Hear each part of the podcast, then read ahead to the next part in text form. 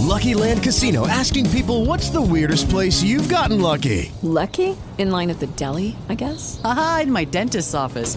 More than once, actually. Do I have to say? Yes, you do. In the car before my kids' PTA meeting. Really? Yes. Excuse me, what's the weirdest place you've gotten lucky? I never win and tell. Well, there you have it. You can get lucky anywhere playing at LuckyLandSlots.com. Play for free right now. Are you feeling lucky? No purchase necessary. Void where prohibited by law. 18 plus. Terms and conditions apply. See website for details.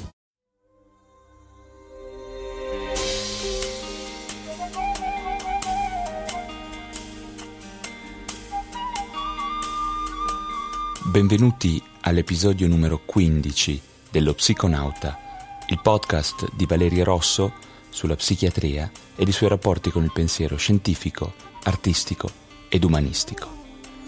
In questa puntata ascolterete una raccolta di pensieri che ho voluto intitolare Westworld e la teoria della mente bicamerale.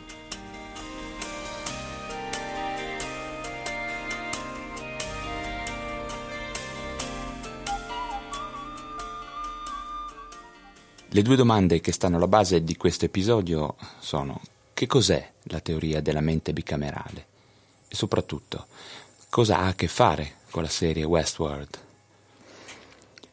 Westworld è una serie televisiva prodotta dalla HBO basata sul famoso racconto Westworld di Michael Crichton del 1973, divenuto poi un film molto famoso anche in Italia, che qui da noi uscì con il titolo Il mondo dei robot.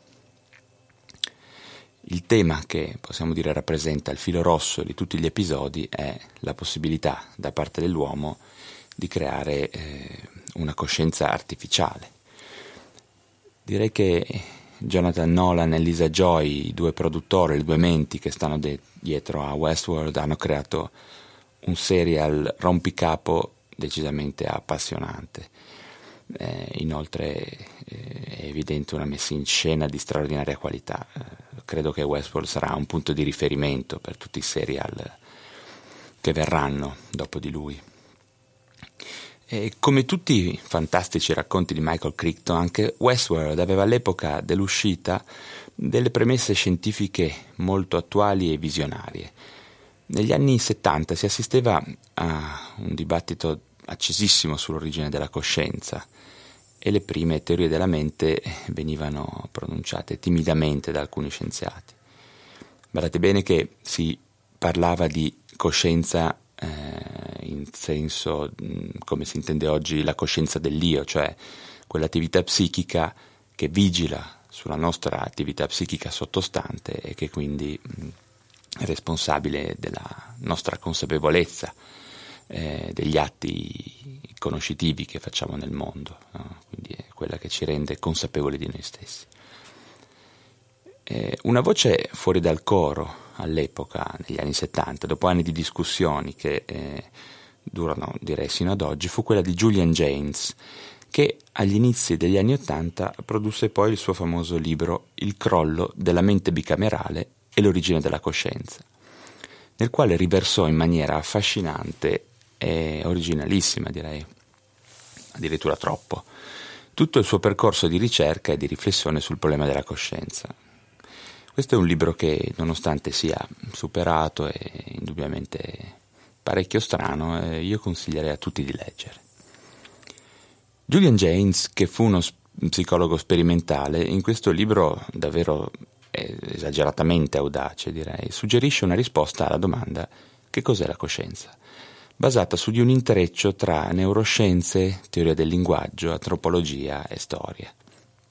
Il nucleo centrale del suo libro è appunto la controversa teoria della mente bicamerale, secondo la quale sino all'incirca al 1000 a.C.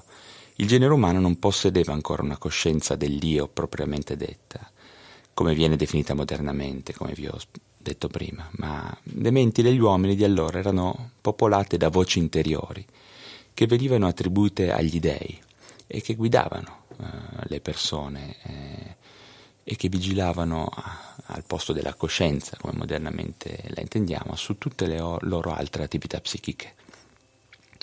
Questa teoria è molto affascinante, probabilmente non completamente corretta, forse per nulla corretta, avrebbe potuto fornire anche una spiegazione ai misteriosi sintomi della schizofrenia, la malattia psichiatrica caratterizzata appunto dalla presenza di allucinazioni uditive che giungono spesso sotto forma di voci eh, negli, nei pazienti. Secondo la spiegazione di Julian James, i sintomi dei pazienti schizofrenici sarebbero appunto un residuo di questo antico modo di funzionare della mente umana.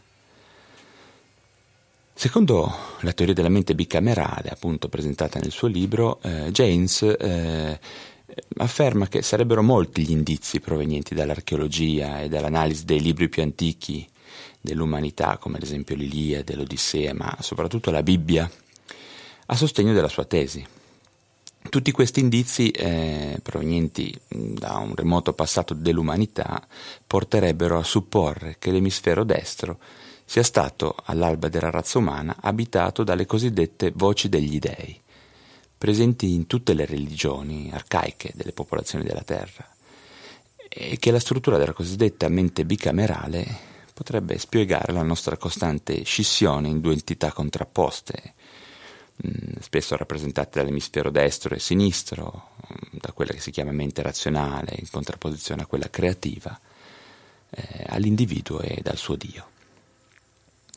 Che cosa ha quindi a che vedere la serie Westworld con la teoria della mente bicamerale? Mm, di sicuro non vi voglio fornire alcuno spoiler sulla serie che vi invito a vedere, magari dopo aver letto eh, il libro, se vi può interessare, o dopo aver ascoltato questo episodio del mio podcast. Ma ho comunque intenzione di rispondere al meglio a questa domanda, anche facendo riferimento ad alcuni personaggi di questo serial. In ogni caso non è un mistero che la teoria della mente bicamerale sia molto attinente con la serie. Eh, infatti l'episodio di fine stagione è proprio intitolato The Bicameral Mind. Eh, in questo episodio Dolores Abernathy l'androide più antico del parco di Westworld è spesso raffigurata ad ascoltare e a seguire una voce interiore che non è la sua, che gli ripete vieni a cercarmi. L'autocoscienza dei vari androidi in Westworld, così come in Blade Runner, emergerebbe eh, dall'inserimento di tracce amnesiche che potremmo dire danno il via all'inconscio e ad una vita intrapsichica più variegata. Anche in Westworld, come nelle moderne teorie neuroscientifiche, la coscienza e la capacità introspettiva sarebbero da considerarsi un passaggio evolutivo graduale e, secondo la visione di James, riconducibile ai grandi cambiamenti successivi al collasso dell'età del bronzo. In Westworld, eh, la più esplicita citazione della teoria della mente bicamerale di Julian James è rappresentata da un dialogo molto bello tra il dottor Ford, Robert Ford, il geniale fondatore del parco, è Bernard Lowe, il creatore degli androidi del parco. Quella che nella serie viene definita la voce di Arnold, nella mente degli androidi sarebbe comparabile alla voce di Dio delle teorie di James. Allo stesso modo di come l'umanità arrivò al traguardo di acquisire la capacità di valutare se agire o meno, eh, secondo la direzione della propria autocoscienza, abbandonando la voce dentro di sé della parte destra della mente bicamerale, anche gli androidi del parco di Westworld iniziano un progressivo processo di consapevolizzazione, rappresentato da una quasi dolorosa autoanalisi freudiana, direi che si potrebbe definire. La domanda che sembrano porsi è perché facciamo quello per cui siamo programmati. In sintesi, emergerebbe una sorta di questione ontologica molto simile a quella che l'umanità ha affrontato nel corso dei secoli e che di fatto ancora oggi ci attanaglia come razza. La domanda che in me è sorta durante la visione di Westworld è la seguente. La scienza, la filosofia, la psicoanalisi hanno effettivamente aiutato l'essere umano, autocosciente, nel suo problema ontologico di base, ovvero nell'affrontare la sua fine, la sua morte? Io credo che la nostra coscienza sia un fantastico optional evolutivo, ma che presenti un effetto collaterale enorme, ovvero ci lascia totalmente soli davanti alla consapevolezza della nostra caducità e della nostra fine, più o meno imminente. D'altra parte, la bicameralità della nostra mente non sarebbe del tutto scomparsa, anche perché in un certo senso l'essere umano ne mostra un'affezione profonda quella che Sigmund Freud direbbe essere tipica per un'istanza paterna assoluta, che è la divinità, e la rincuorante possibilità di affidarsi ad essa seguendone le sue voci. In effetti tutta la storia dell'umanità sino ai giorni nostri è percorsa da una fine nostalgia verso questo antico funzionamento bicamerale che porta l'uomo a rifugiarsi in quella parte della sua mente più affine al metafisico, allo spirituale e dà la possibilità di ricevere un aiuto divino come risposta agli angoscianti quesiti ontologici degli esseri umani. Chi siamo? Da dove veniamo? Dove andremo dopo la morte? C'è chi afferma che senza la morte, o meglio, senza la consapevolezza della nostra fine, la spiritualità umana sarebbe profondamente diversa e probabilmente non avrebbe mai preso la strada delle religioni dogmatiche, eh, cristiane inclusa.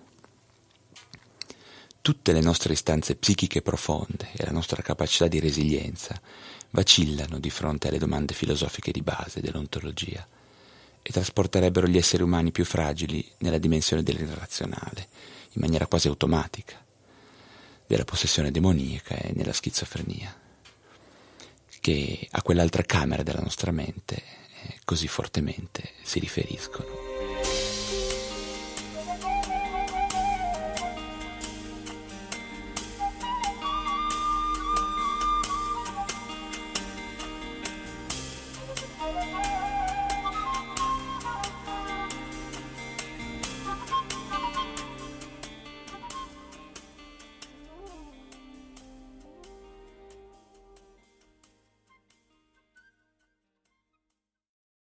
Lucky Land Casino asking people what's the weirdest place you've gotten lucky? Lucky? In line at the deli, I guess? Aha, in my dentist's office. More than once, actually. Do I have to say? Yes, you do. In the car before my kids' PTA meeting. Really? Yes. Excuse me, what's the weirdest place you've gotten lucky? I never win and tell. Well, there you have it. You can get lucky anywhere playing at LuckyLandSlots.com. Play for free right now. Are you feeling lucky? No purchase necessary. Void where prohibited by law. 18 plus. Terms and conditions apply. See website for details.